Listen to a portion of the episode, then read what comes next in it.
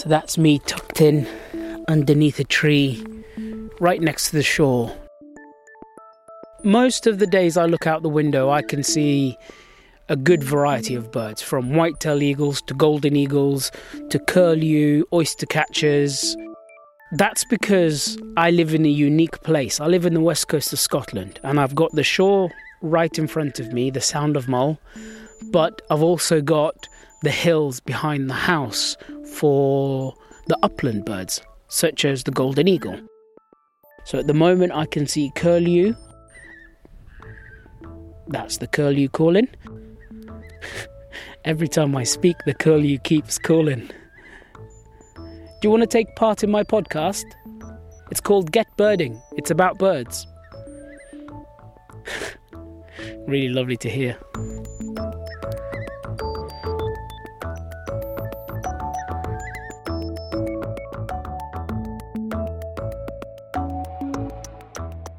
Hello, I'm Hamza Yassin, and welcome to Get Birding, sponsored by Swarovski Optik. This episode is all about the RSPB Big Garden Birdwatch, and believe it or not, I'm taking part for the very first time this year, and I'm super excited about it.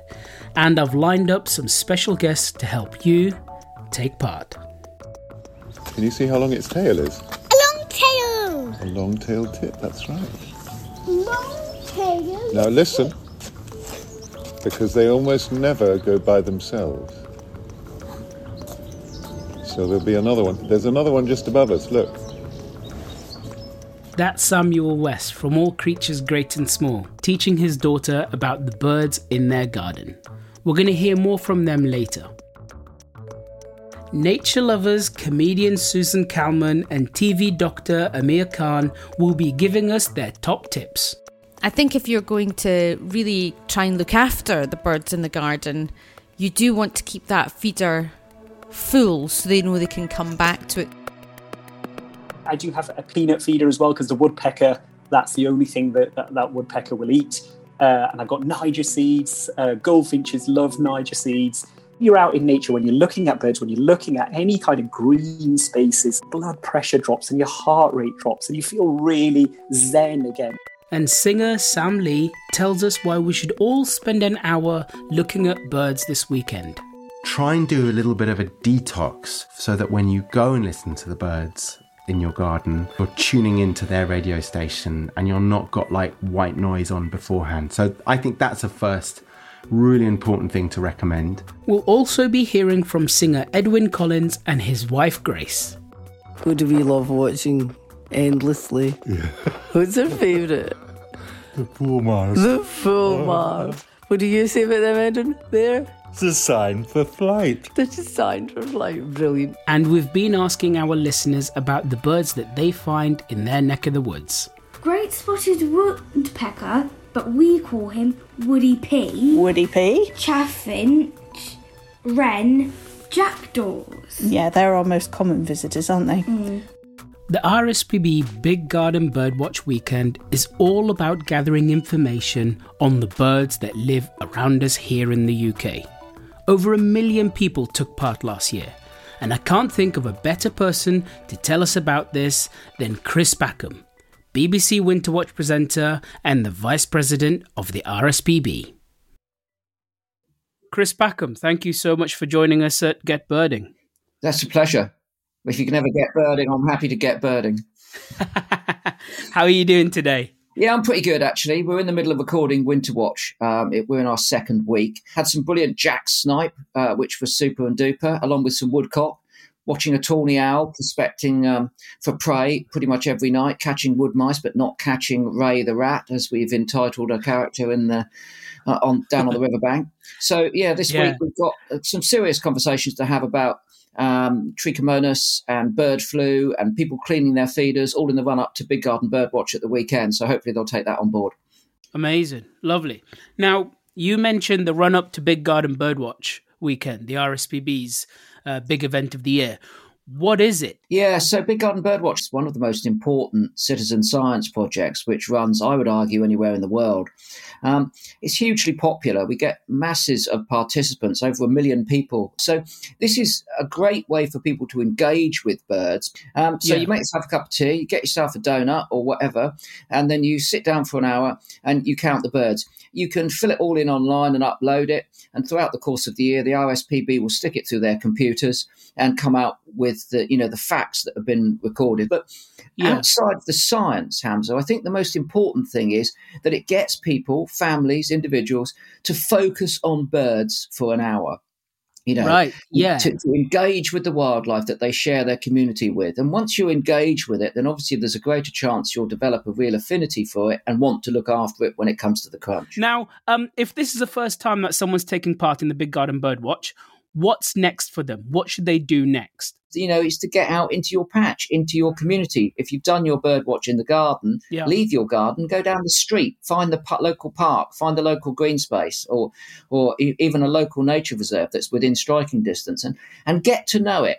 You know, find somewhere which you can learn to love because it will reward you with you know fantastic views and encounters with with nature Yeah. um, and you know and, and and then you you know people they do i mean home is where the heart is i think for a lot of us. And we love our own patches far more than we do far-flung jungles that we see on tv Yes. so you know getting engaged at that community level is, is really important. And then lastly if you do develop a passion tell people about it. Tell Yes. your neighbor about it. Yes. tell your kids about it. Tell you know your grandchildren about it. Get them involved. Bring them on board the more the merrier basically. Awesome. What three birds would people most likely see in the Big Garden Birdwatch this weekend, and how would you identify them? Well, I think that you know, top, looking at the lists in recent years, house sparrows seems to be at the top. Yeah. Um, so house sparrows still relatively numerous in some urban areas. Yeah. Um, males, charming little, uh, charming little birds. I mean, they're both both males and females. They're sexually dimorphic, so they're they're different. They look Ooh, different. Good use of Um, word.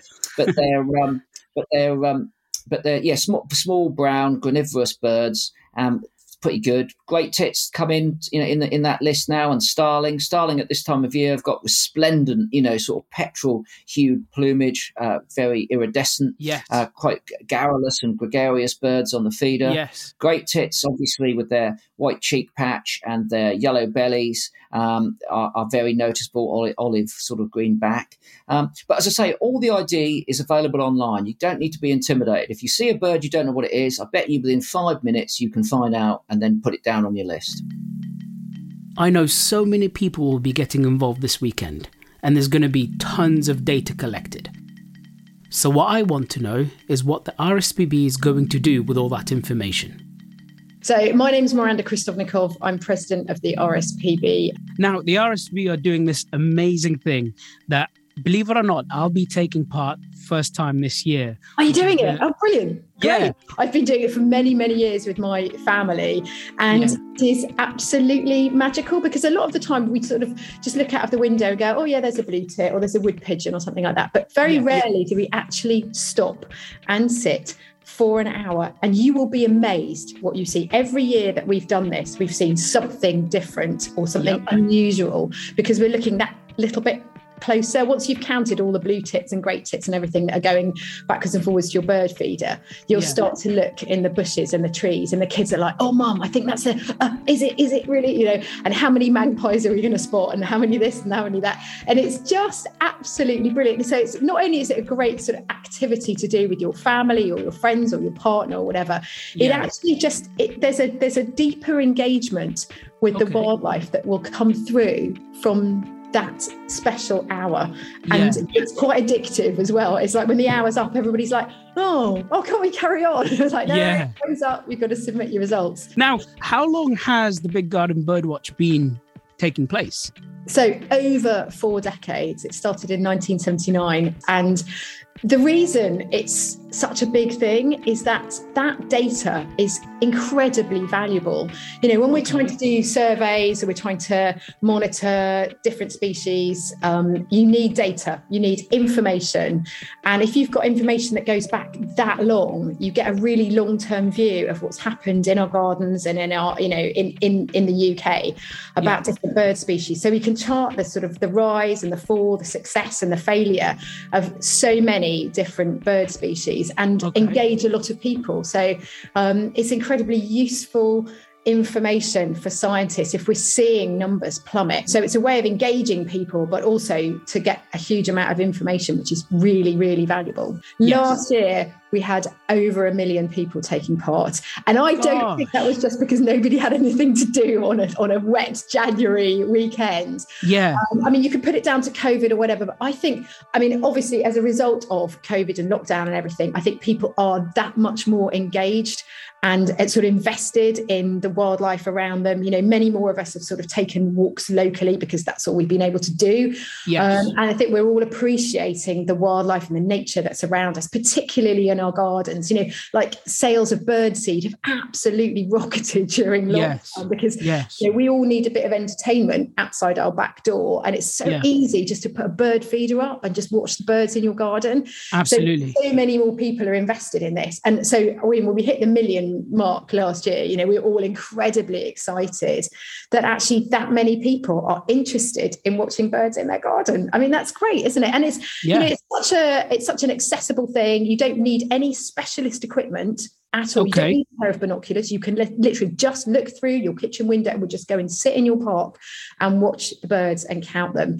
It doesn't matter if you don't see anything, because that Yeah. sort of information is quite valuable. Or you see one blackbird in your garden, that is valuable data.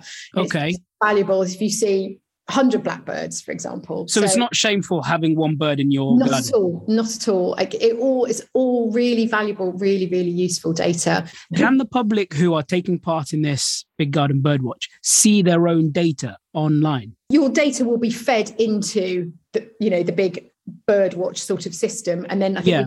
the results maybe in a couple of weeks' time. So Okay. um, there'll be like a countdown and a big sort of announcement about you know what was the winner, the, you know, the number one bird spotted in the gardens this year. So another sort of thing to look forward to in a few weeks' time when that gets gets released. I can't wait to take part. So, thank you so much. It's a really fun activity. If people have never done it before, just have a go. It's really, really good.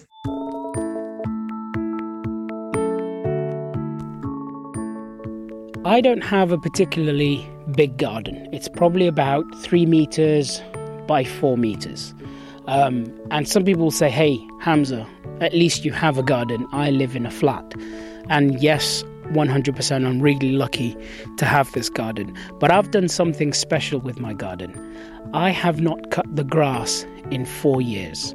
I've allowed it to grow wild. Now, the reason I've let my garden grow is I want it to be as wild as possible and to allow all the seeds to drop and germinate and grow into lovely wildflowers, which in turn attracts all the beautiful birds that I love.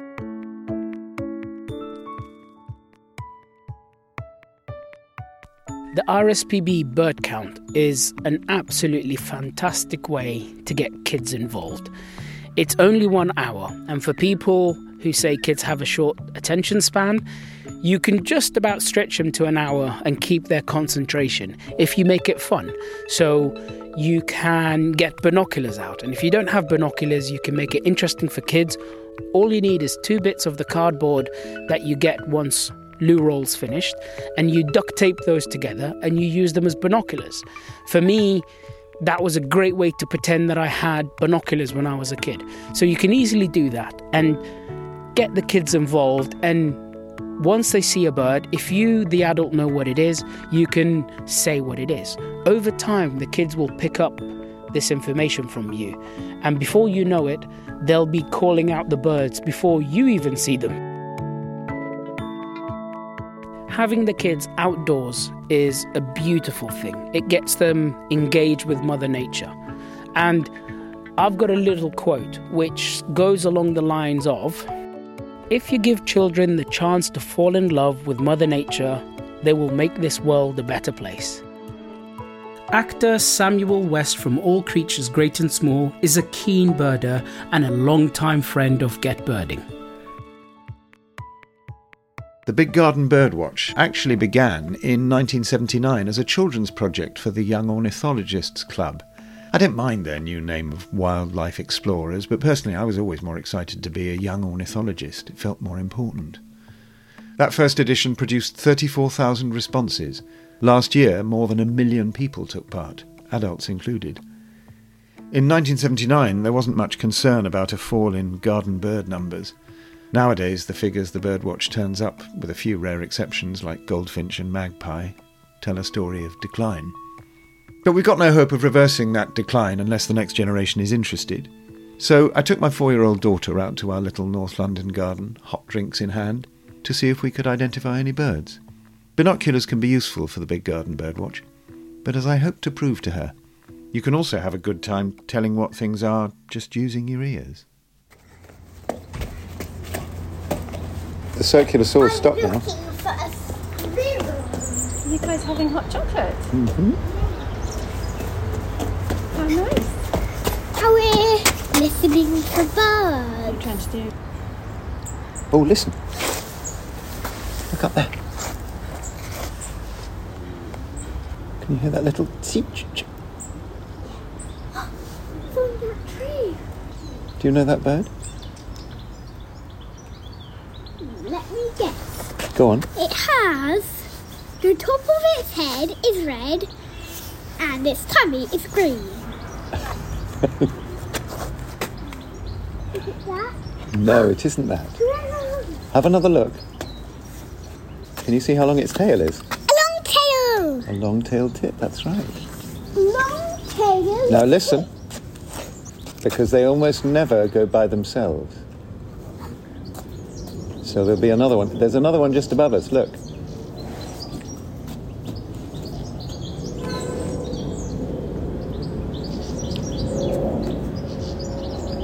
Can you hear that? That tinkling sound in the background? That's a goldfinch, and just over the top then was a quite a little sad song. Do you know what the sad song was? Robin. That's right. Three to four second bursts of clear toned warbling. And Mummy, we chose the best hot chocolate. Did you?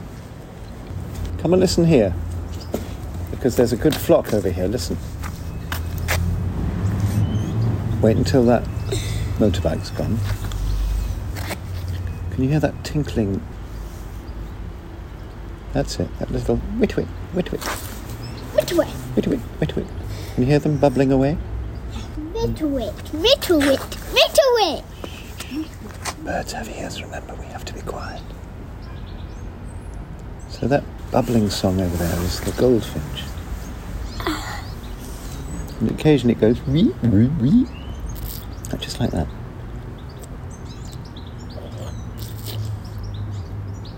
And that sipping sound is you with your chocolate.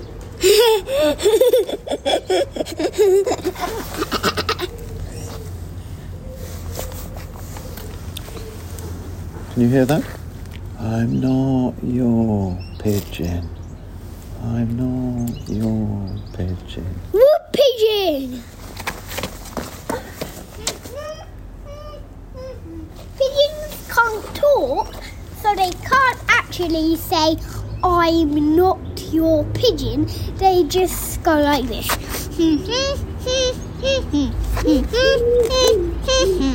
That's the one. I love the idea that pigeons are singing, I'm not your pigeon.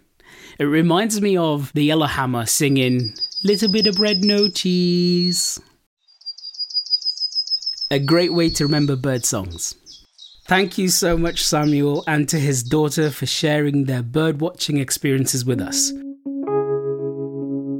Now, we've asked listeners to tell us all about the birds that they see in their area. And first up, we've got Owen. We get lots of sparrows. We get the dunnocks, blue tits, and the robins. We've always got chaffinches under the willow tree. We've also got a huge number of collared doves that are coming in at the moment. Such little characters.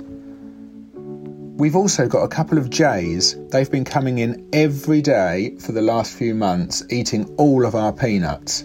So we're hoping they're going to turn up on the day and I can add them to our list for the first time. I hope everybody enjoys the Big Garden Birdwatch and I want to say thank you to the Get Birding pod. It's kept us going through lockdown. We've really enjoyed it. Thanks.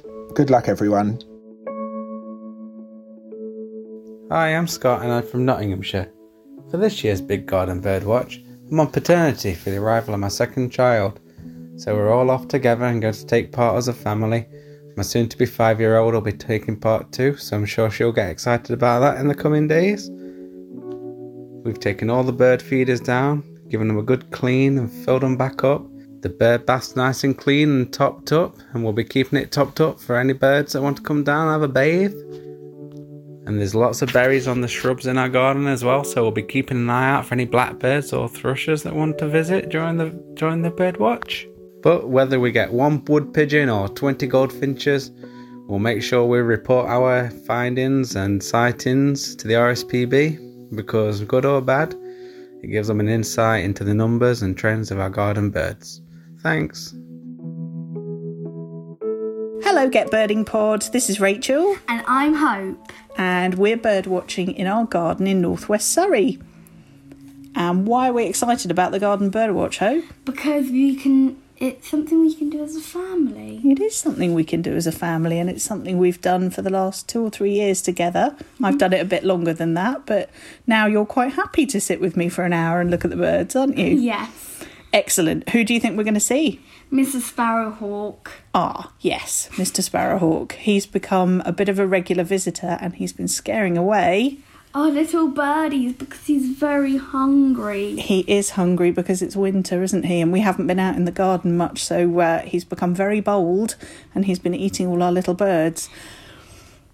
And we can see him right now. We can see him right now, and we can't see any other birds in the garden, can we? No. Never mind. We're hoping when we do our hour of the bird watch, we will pick an hour that he has gone off into the woods for a little break. And who do you think we'll see when he goes? Wood pigeon, magpie, great tit, coal tit, because he's our favourite. He is our favourite. Great spotted woodpecker, but we call him Woody P. Woody P. Chaffinch, wren, jackdaws. Yeah, they're our most common visitors, aren't they? Mm. What do you think and we might? Oh, and blue tit. We forgot blue tit. what do you think we might need to keep us going during the bird watch? A cake to keep us going. A cake to keep us going. Are you going to help me bake that on Friday night? Yep. Excellent. And we're also going to need binoculars to get a really good view of our little birdies. Hopefully not Mr. Sparrowhawk. not just Mr. Sparrowhawk. And what else will we need? A pen and paper to write them down. Ah, to write down all the birds that we see. That's brilliant.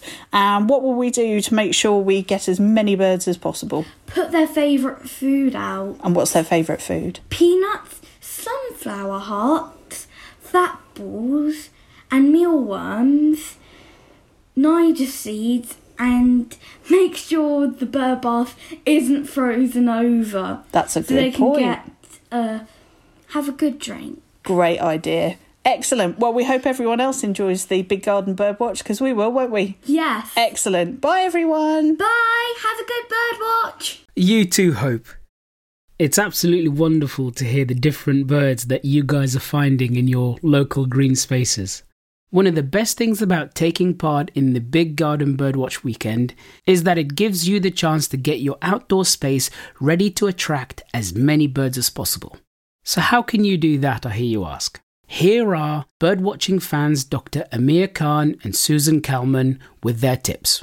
We just bought quite a lot of different types of feeders and food and experimented because it, it can sometimes take a while for the birds to find you. And so in different places in a city or, or, or in the countryside you'll get different birds. So to just be patient i think. It's not something mm. that as soon as you put a feeder out you'll get flocks and flocks of birds coming. So be patient try different things and see what they like and see what comes into the garden and enjoy the process. Don't be frustrated if you don't have lots of birds. I find it hugely relaxing, especially in a time that's quite stressful, to just sit with a cup of tea and see what comes into the garden. It's, it's a really beautiful, relaxing thing to do. It's not just what you put in, and we'll talk about what we put in, but it's also where you put your feeder as well. Uh, so, uh, what I've noticed certainly about the birds that visit my garden is that they like to feel safe and so they perch in trees or hedgerows before uh, coming out to the feeder. Like to assess the situation. And I think if you've got your feeder in the middle of the garden because it's a, you know, that's the, the place you want it because you can see it beautifully from your kitchen and you're not attracting the birds, it's because there's there's nowhere for them to kind of dart into if they need to go for safety. Often what birds do is particularly blue tits and great tits, they they take a seed and then they fly off into the bush and eat it there. So the positioning of your feeders are really important. Make sure they're, they're, they're somewhere where birds can assess situations and if needed, take a takeaway from your garden and eat it somewhere else. The one winner that's the universal across all of those birds really are sunflower hearts. And it's it's quite entertaining to watch because they, even though I've got loads of feeders, the birds still fight over them and uh, kind of push each other off. We have uh, mealworms, which we put out in, in feeders, which were originally the, the wire, the metal wire feeders that are originally for peanuts. I now fill with mealworms because, um, again, great tits and blue tits and uh, coal tits love love them. They, they come and kind of prize each worm out and then take it away. Uh, and starlings, particularly because we've had a lot of snow up here in, in Yorkshire, uh, when it's when it's been snowing heavily, the starlings come and, and really they make a racket and they love mealworms and every springtime they bring their babies and and you can't you literally can't see the feeders for the for the number of starlings we we get in the springtime uh, I, I, do have a pe- peanut feeder as well because the woodpecker that's the only thing that that, that woodpecker will eat uh, and I've got Niger seeds. Uh, goldfinches love Niger seeds. And when you're out in nature, when you're looking at birds, when you're looking at any kind of green spaces, your blood pressure drops and your heart rate drops and you feel really zen again. And I talk about the effects of nature on mental health, how it actually improves your mood. But the, the lovely thing about birds is they will come to you and you just got to feed them uh, and look out the window and they will be there. But I think birds is a quick fix when it comes to, uh, to nature therapy. Thank you so much, Susan and Amir. Now, I'm all for encouraging young people to be out in nature. What's the best way of encouraging them? I asked Chris Packham we have inherited this amazing love of nature from people like you, you, Sir David Attenborough, Michaela Strachan, Iolo Williams.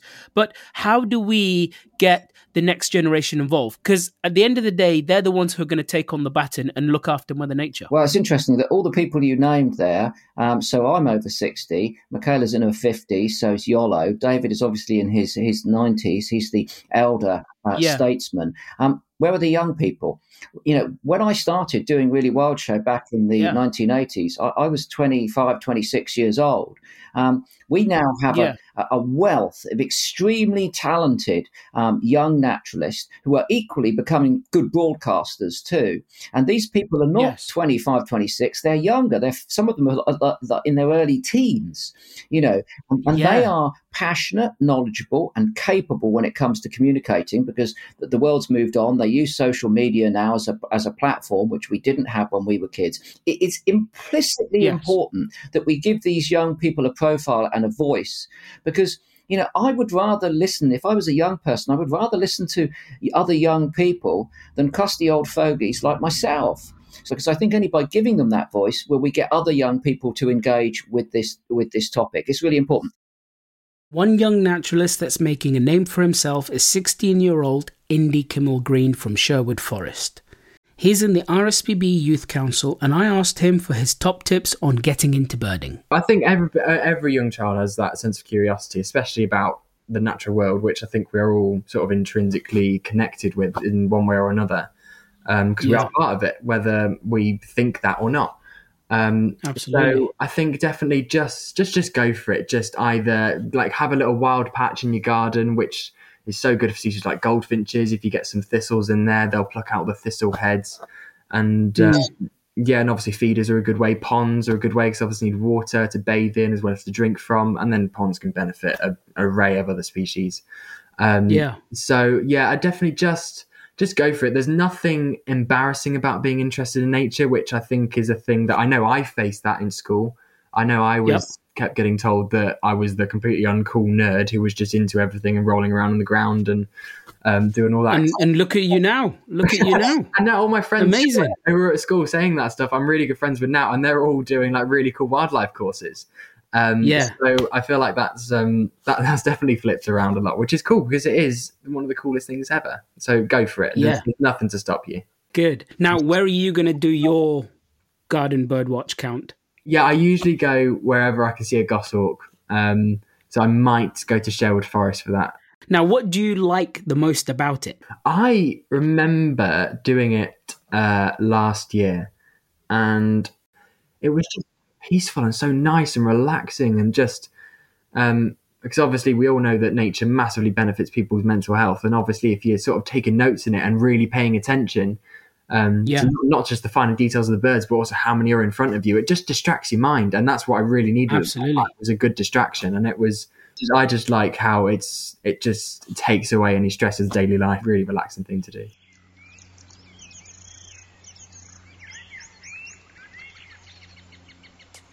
Indy grew up in the country, but my next guest home turf is in the inner city London. Hi, I'm Kosia and I live in New Cross. Can you tell me a little bit about what you do? What I do is I'm on like a quest of trying to engage more inner city people to connect with the natural world around them. And this kind of came off the back of me traveling to the Peruvian Amazon back in 2018 with the British Exploring Society, which Yeah. was a life changing experience for me. And essentially, when I came back, I wanted to try to see if I could then kind of give that same experience I had to others Yeah. and not necessarily making them feel like they need to go to the Amazon to experience that, but understanding that nature is on their doorstep. Essentially, I'd say like prior to that expedition that I went on, um, I had quite a chaotic life and experienced a lot of Mhm. trauma. Um, Okay. so so I had a lot of like challenges that I faced growing up, and my mindset wasn't at all anything to do with nature or the outdoors. That's not Hmm. something I engaged with in the way of which I do now. So when I went on the expedition, I felt like a sense of healing and understanding of how deep rooted and the importance of being out in nature is.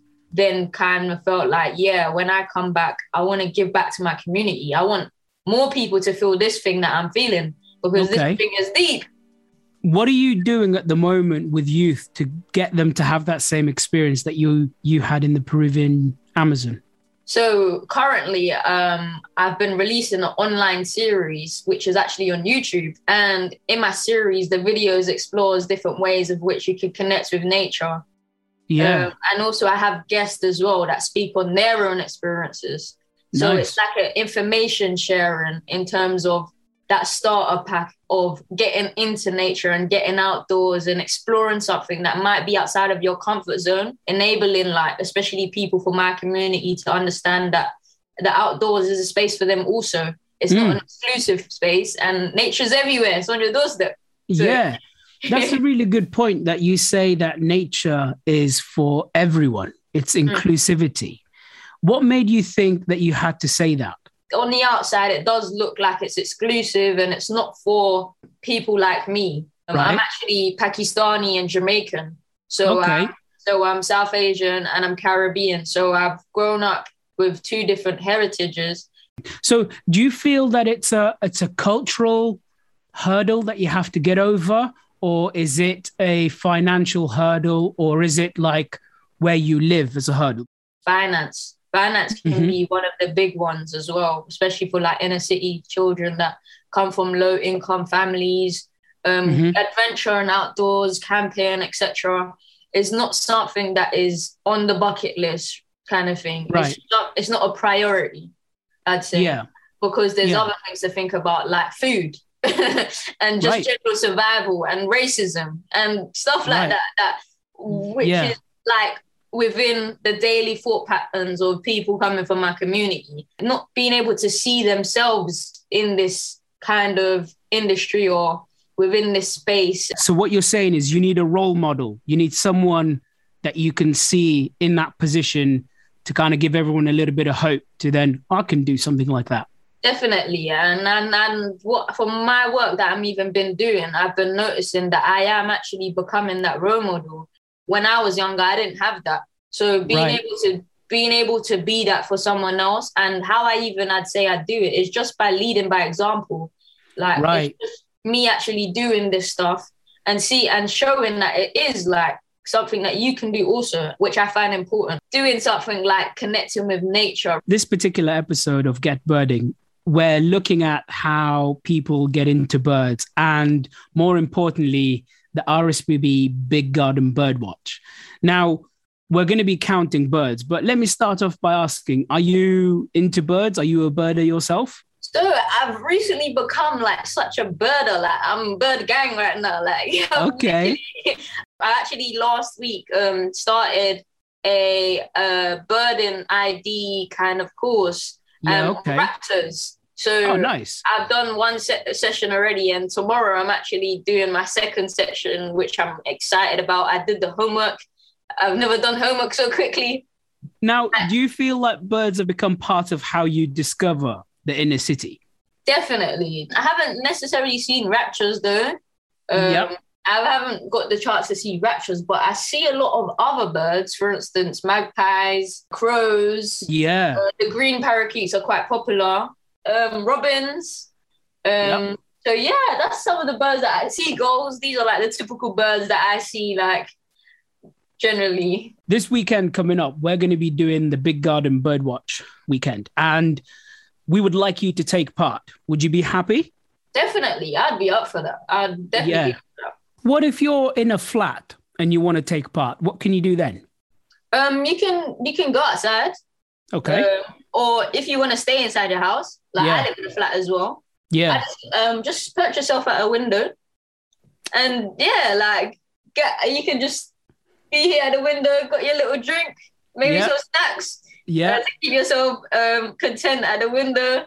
Yeah. Yeah, like even I'd say as well, for me, um, it's very important to tap into all your senses. I think I've said Absolutely. few times. So even if you Absolutely. open a window at Yeah. the same time, so you can hear the sounds of your surrounding as well, will be top notch as well. The experience will be even better because you're not only looking out and exploring with your eyes, but you're listening to your surroundings.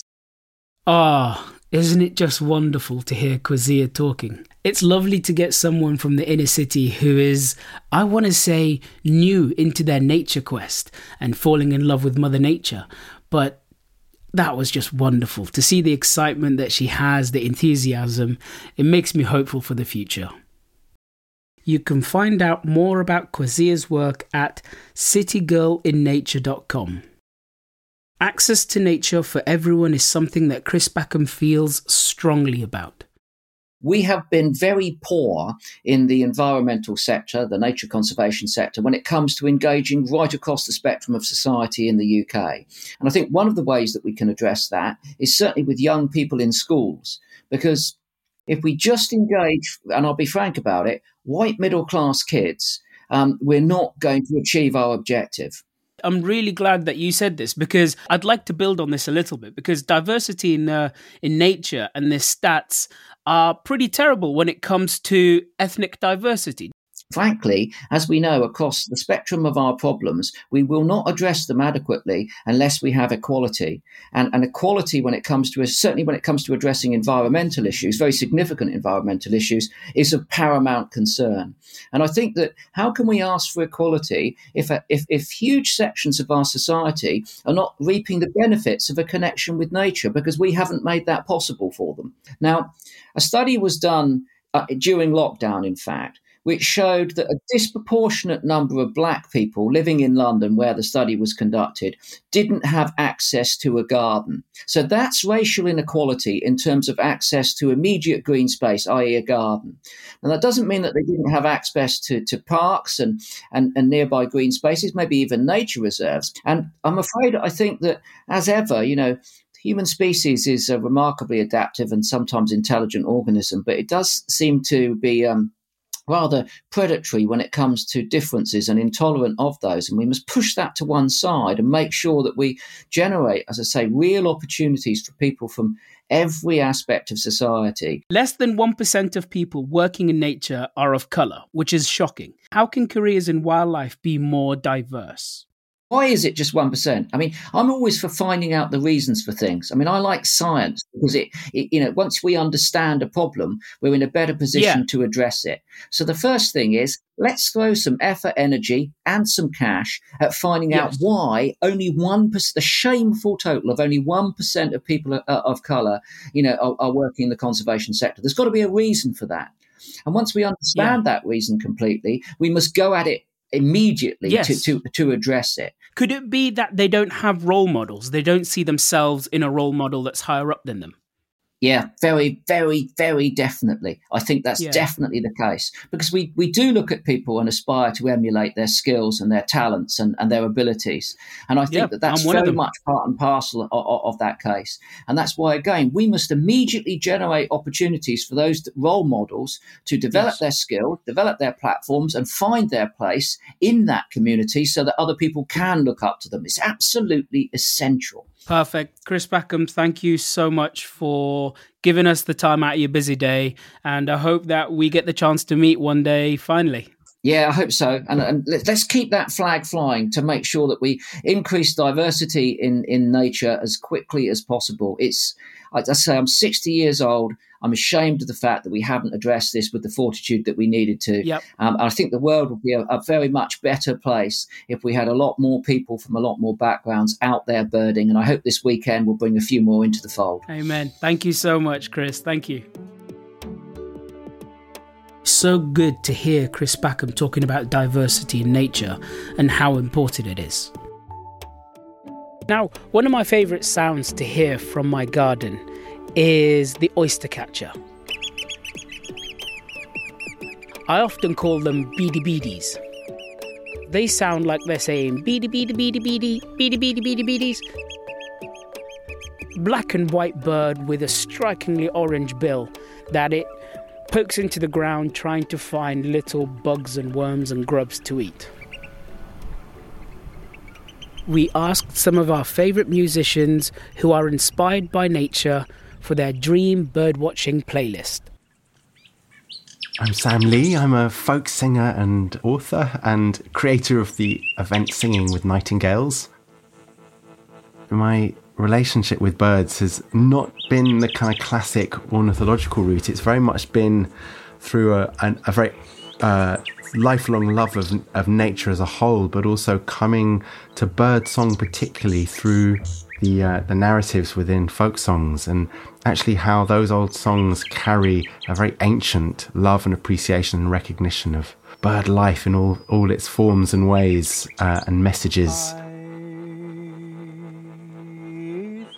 Birds I always think of as decorators of silence, you know, particularly the nightingale, which is my favourite bird. And uh, and one of the things that can be really hard is going from like TV, radio on, looking at your mobile phone, it, headphones in ears, try and do a little bit of a detox so that you go into a kind of like, you know, starve yourself so that when you go and listen to the birds in your garden, they really like that is your you're tuning into their radio station and you're not got like white noise on beforehand. So i think that's a first really important thing to recommend but i also think that you know maybe like the night before it'd be really good to get some um some music in that like kind of really captures birds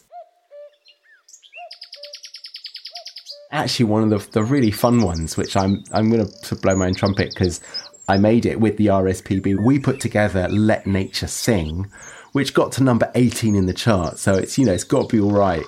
And it's made purely out of many of the red list uh, endangered species and favourite ones um, in this kind of two and a half minute journey through birdsong.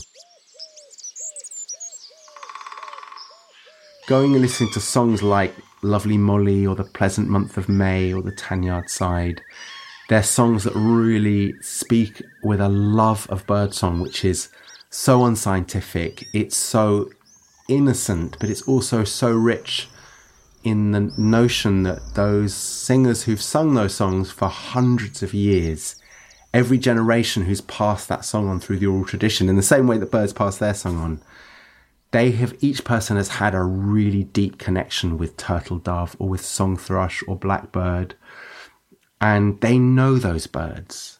And when they sing about them, it's devotional, it's almost sacred.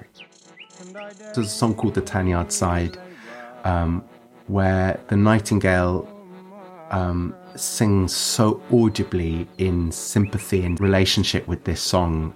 And it's the most incredible, one of the most incredible moments for me, remembering those bits of dark night in the spring when the nightingales just sing along with your song.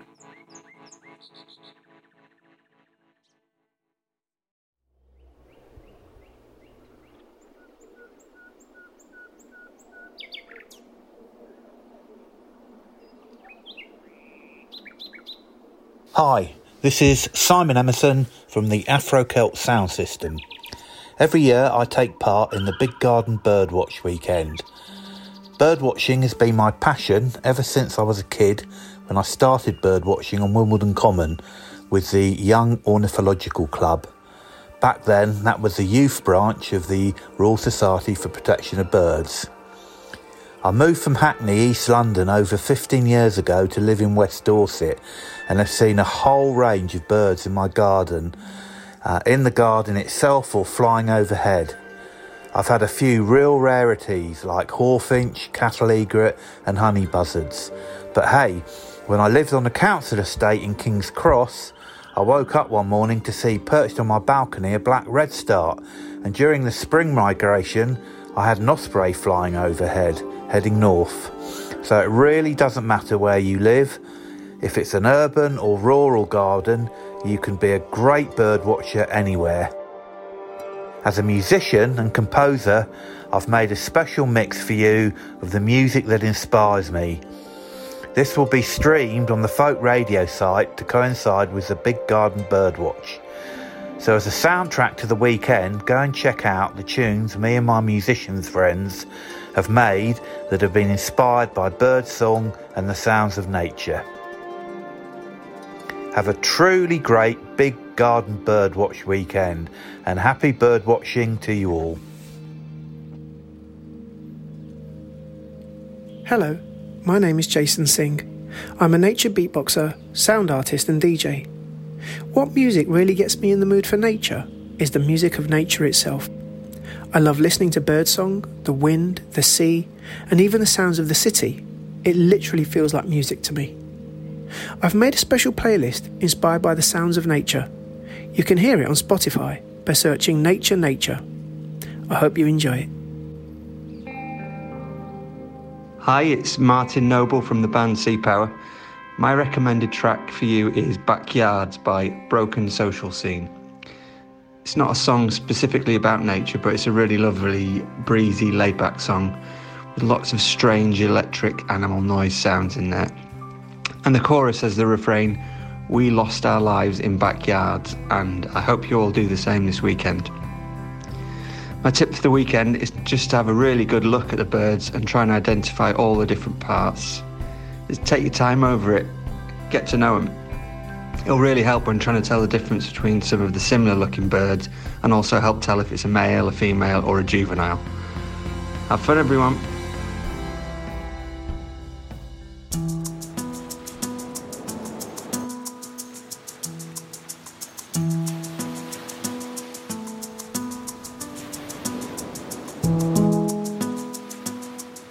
Last but certainly not least, here's the singer Edwyn Collins and his wife Grace.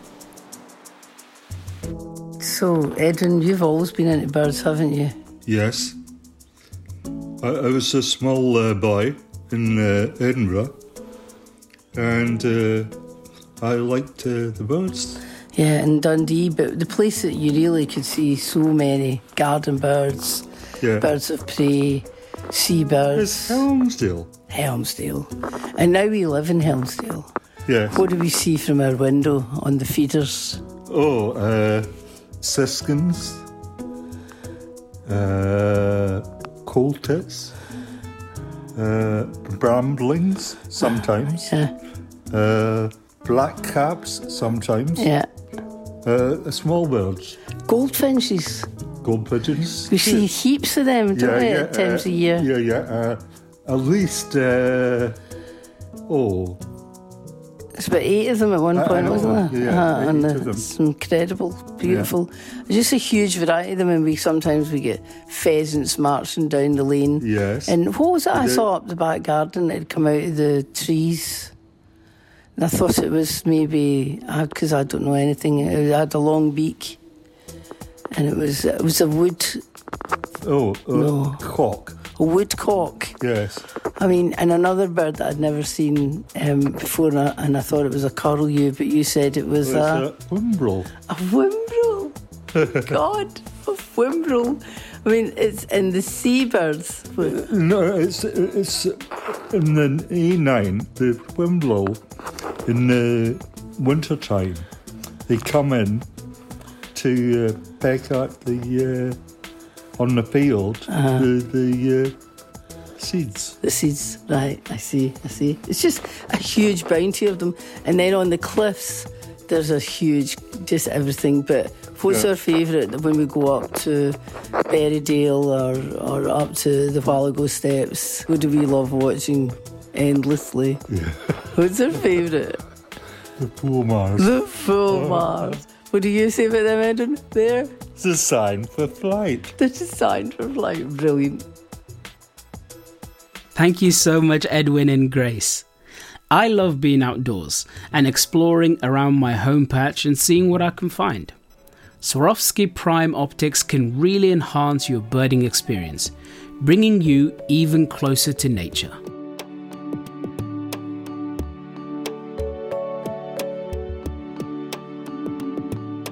The Big Garden Birdwatch Weekend is a fantastic opportunity to get outdoors and experience the nature that's on your doorstep. And it's easy to get involved. All you have to do is register online on the RSPB website at rspb.org.uk. Check out their free guide that will help you identify the birds in your garden. And don't forget to share your stories from the Big Garden Birdwatch weekend on our social media. Just search for Get Birding. I want to take this time to thank everyone who took part in the special edition of our podcast. I'll be back with a new series of Get Birding later in the year. I hope you can join us then. In the meantime, I hope you all have a brilliant Big Garden Birdwatch weekend and have lots of fun. From Get Birding, Hamza Yassin, over and out.